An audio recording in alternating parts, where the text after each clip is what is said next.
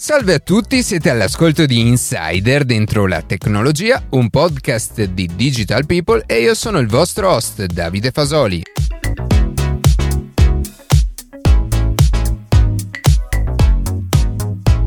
Oggi capiremo cos'è un gemello digitale, meglio conosciuto come Digital Twin, quali sono le sue applicazioni pratiche in ambito industriale, ma anche nella nostra vita di tutti i giorni. Prima di passare alle notizie che più ci hanno colpito questa settimana, vi ricordo che potete seguirci su Instagram a chiocciola dentro la tecnologia, iscrivervi alla newsletter e ascoltare un nuovo episodio ogni sabato mattina su Spotify, Apple Podcast, Google Podcast oppure direttamente sul nostro sito.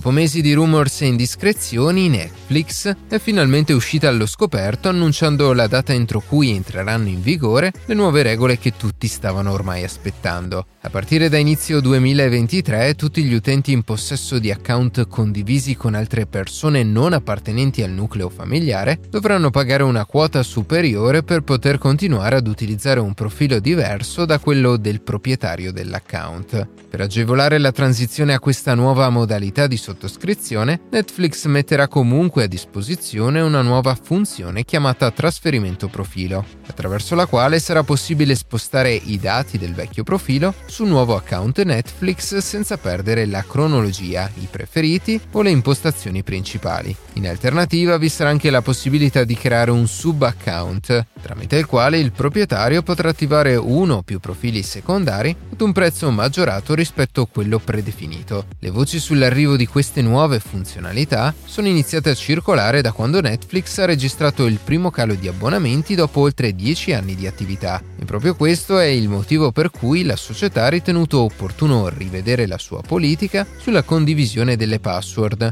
e puntare sull'introduzione di un piano più economico con pubblicità per tornare nuovamente ad espandersi nel mercato dei servizi streaming problema che Amazon ha difficoltà a risolvere è quello delle recensioni false, o meglio di recensioni a 5 stelle non veritiere che alcuni utenti scrivono in cambio di un rimborso completo degli acquisti effettuati. Ovviamente il problema sta nel fatto che in questo modo la percezione degli altri clienti ignari sarà quella di acquistare un prodotto di alta qualità, a discapito di prodotti di qualità superiore che non vengono però spinti artificialmente. Dopo molte azioni legali negli Stati Uniti contro oltre 10.000 gruppi Facebook, Facebook di compravendita di recensioni, Amazon ha deciso di presentare la prima denuncia penale a livello europeo in Italia. La denuncia ha preso di mira uno dei principali broker, il quale avrebbe creato una rete di persone disposte a comprare prodotti su Amazon e a pubblicare recensioni a 5 stelle. Trattandosi di utenti reali è molto difficile, se non impossibile, individuare le recensioni a pagamento. Ma Amazon si sta muovendo sia da un punto di vista giuridico ma anche tecnologico per provare a ovviare il problema. Meta da qualche giorno ha presentato il progetto UST, ossia Universal Speech Translator. L'obiettivo è quello, come dice il nome, di realizzare il più completo traduttore al mondo, capace di supportare anche le lingue meno comuni o i dialetti prettamente orali. Il problema principale di queste lingue infatti è che non esistono, o almeno non sono abbastanza, le fonti scritte su cui è possibile addestrare un sistema di traduzione efficiente. L'UST ad esempio ha dimostrato di saper tradurre il dialetto di Taiwan Hokkien in inglese, processo che finora non era mai stato preso in considerazione. Il merito va proprio all'algoritmo sviluppato da Meta, che trascrive il parlato in una notazione fonetica standard, la confronta con il linguaggio più simile e tramite questa fornisce la traduzione. I linguaggi e i dialetti supportati sono attualmente 272, ma Meta si sta sforzando per rendere questo sistema sempre più completo e per poter integrare nel suo metaverso o nei prossimi occhiali smart un traduttore in tempo reale che possa finalmente eliminare le barriere linguistiche.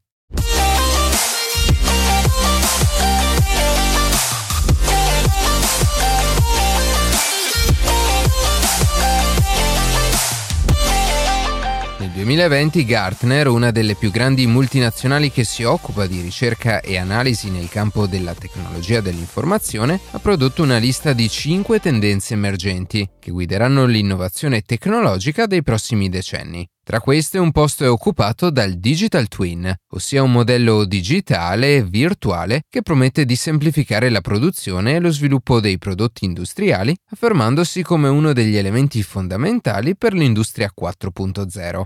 Ma cos'è e come funziona nella pratica il Digital Twin? In questa puntata andremo proprio ad approfondire meglio questa tecnologia, capire in che modo questa è già stata sfruttata dalle grandi industrie e analizzare i benefici che il suo utilizzo ha portato e porterà nell'industria del futuro. Seppure il suo sviluppo sia abbastanza recente e solo negli ultimi anni questa tecnologia sta avendo un sempre maggior successo, il concetto del digital twin nasce già nel 1991 con la pubblicazione di Mirror Words, mentre il termine viene coniato nel 2001, quando Michael Grives introdusse l'idea di un gemello digitale come l'equivalente di un prodotto fisico. E il Digital Twin è infatti proprio questo, una copia esatta virtuale di un oggetto, una macchina o anche un'intera azienda, e collegata in tempo reale all'entità reale. Un concetto che, se vogliamo, non si discosta poi molto da quello che negli ultimi mesi abbiamo imparato a conoscere come metaverso, nel caso di una macchina o un robot, ad esempio, grazie a svariati sensori, è possibile replicare in tempo reale o quasi l'esatto stato dell'oggetto fisico. In questo modo è possibile controllare da remoto la macchina, eseguire simulazioni, prevedere guasti e rotture e di conseguenza programmare le opere di manutenzione. Già questo dunque fa capire le potenzialità di questa tecnologia e di come il suo utilizzo in campo industriale possa realmente semplificare e rendere l'intera filiera produttiva più efficiente, controllata e sul lungo periodo diminuire i costi di gestione. Il concetto del digital twin infatti non va applicato solamente al singolo prodotto, ma può essere esteso e anzi assume ancora più senso se i vari gemelli digitali delle macchine, dei robot e dei prodotti coesistono nello stesso spazio virtuale, andando di fatto a creare una copia digitale non solo dei singoli oggetti, ma dell'intera industria.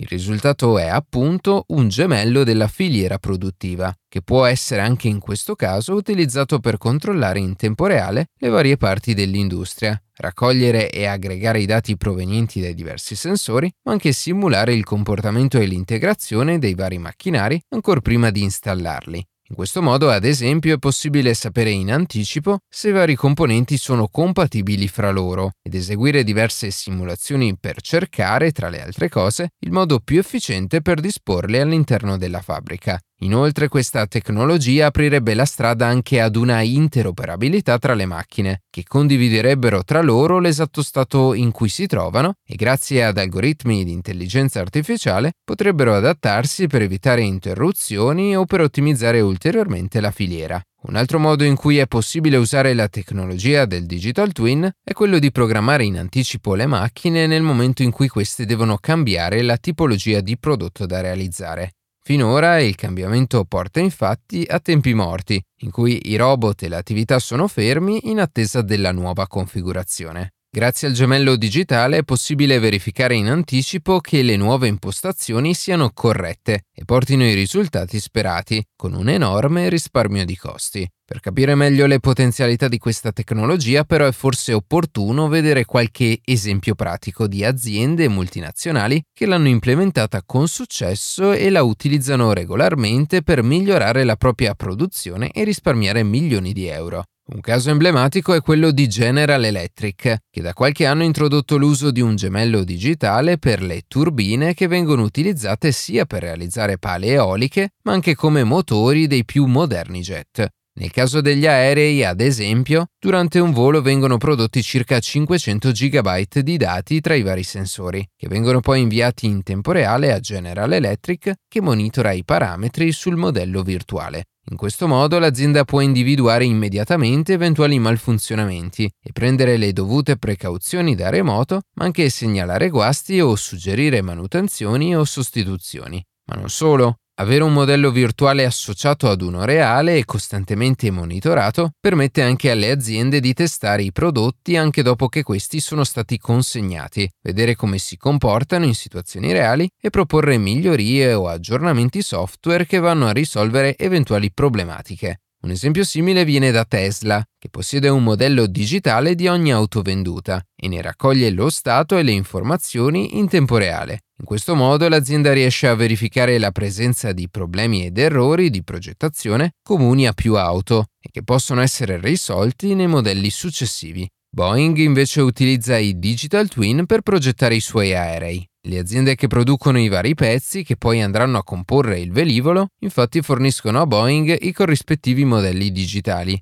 In questo modo l'azienda può progettare e testare in anticipo l'aereo, proporre migliorie o verificare che tutti i componenti si integrino e cooperino tra loro. Solo nel momento in cui tutti i test sul modello digitale soddisfano i criteri stabiliti da Boeing, i vari componenti vengono prodotti secondo i requisiti stabiliti e assemblati per costruire il prodotto finale, in questo caso l'aereo. E ancora l'azienda italiana Dallara, invece di produrre prototipi fisici e testarli nelle gallerie del vento per verificare l'aerodinamicità delle automobili prodotte e in caso modificarle e poi ritestarle e così via, utilizza i modelli tridimensionali accurati delle scocche da produrre per poi eseguire le simulazioni necessarie e quindi trasferire l'intero processo dal mondo fisico al mondo digitale, con un notevole risparmio in termini sia economici ma anche di tempo. E sempre nell'ambito automobilistico, grazie agli innumerevoli sensori di cui sono dotate le auto da competizione, ad esempio per le gare di Formula 1,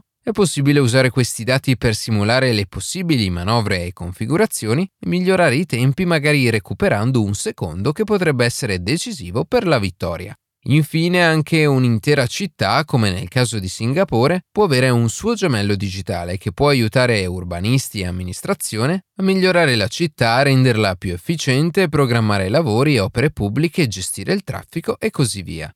Finora però abbiamo parlato di digital twin solo riferito a prodotti fisici e industriali come macchine, robot, persino intere aziende. È in questo contesto infatti che la tecnologia sta trovando maggior successo, essendo su un terreno fertile quello dell'industria 4.0 che è destinato a crescere sempre di più proprio verso questa direzione di interoperabilità, digitalizzazione, analisi dei dati e Internet delle cose che il Digital Twin riesce a comprendere. Tuttavia il concetto di gemello digitale è molto più generale e non è per forza legato all'ambito industriale, ma è possibile estenderlo a qualsiasi contesto. Potenzialmente infatti ognuno di noi in futuro potrà avere una propria copia virtuale, aggiornata in tempo reale e che integra i dati provenienti ad esempio dallo smartwatch, dal telefono, dai dispositivi e sensori medici in cui è racchiusa la nostra storia, la cartella clinica, i documenti e tutto ciò che ci riguarda. Un concetto, come dicevamo all'inizio, che non si discosta poi molto dall'idea di metaverso di cui si è discusso nell'ultimo periodo. Un gemello digitale però potrà fare molto di più. È possibile sfruttare il modello tridimensionale di noi, ad esempio per commissionare da remoto abiti su misura, o provarli in un negozio virtuale prima di acquistarli e vedere in anticipo se sono adatti o meno. Un'altra applicazione forse ancora più importante e utile è nell'ambito medico. Come detto poco fa, una nostra coppia digitale può raccogliere anche tutti i parametri vitali registrati da smartwatch o dispositivi medici, ma anche abitudini alimentari, attività fisica, stili di vita e la nostra cartella clinica. Un medico quindi potrebbe avere accesso a questi dati e magari grazie ad algoritmi di intelligenza artificiale che riescono molto più di un essere umano ad analizzare una così grande mole di dati, diagnosticare o prevedere o prevenire problemi di salute, aggiustare e consigliare un diverso stile di vita o fornire cure personalizzate in base alla storia del paziente. In campo chirurgico invece un modello 3D estremamente dettagliato e quindi comprendente anche gli organi e la struttura interna del paziente può essere sfruttato per simulare operazioni e trovare la più efficace o come addestramento prima dell'operazione vera e propria. Queste però sono ovviamente solo alcune delle potenzialità che la tecnologia del digital twin ha se applicata non solo all'industria ma anche alle persone.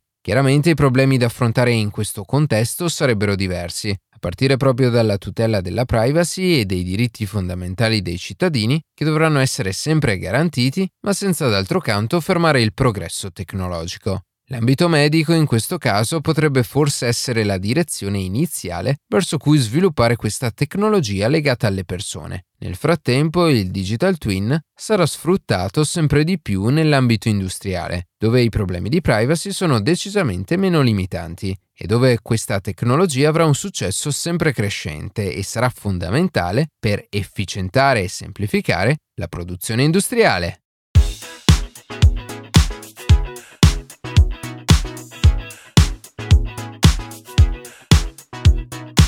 E così si conclude questa puntata di Insider dentro la tecnologia. Io ringrazio come sempre la redazione e in special modo Matteo Gallo e Luca Martinelli che ogni sabato mattina ci permettono di pubblicare un nuovo episodio. Per qualsiasi tipo di domanda o suggerimento scriveteci a redazione chioccioladentrolatecnologia.it, seguiteci su Instagram a chioccioladentrolatecnologia dove durante la settimana pubblichiamo notizie e approfondimenti. Qualsiasi caso nella descrizione della puntata troverete troverete tutti i nostri social. Se trovate interessante il podcast condividetelo che per noi è un ottimo modo per crescere e non dimenticate di farci pubblicità. Noi ci sentiamo la settimana prossima.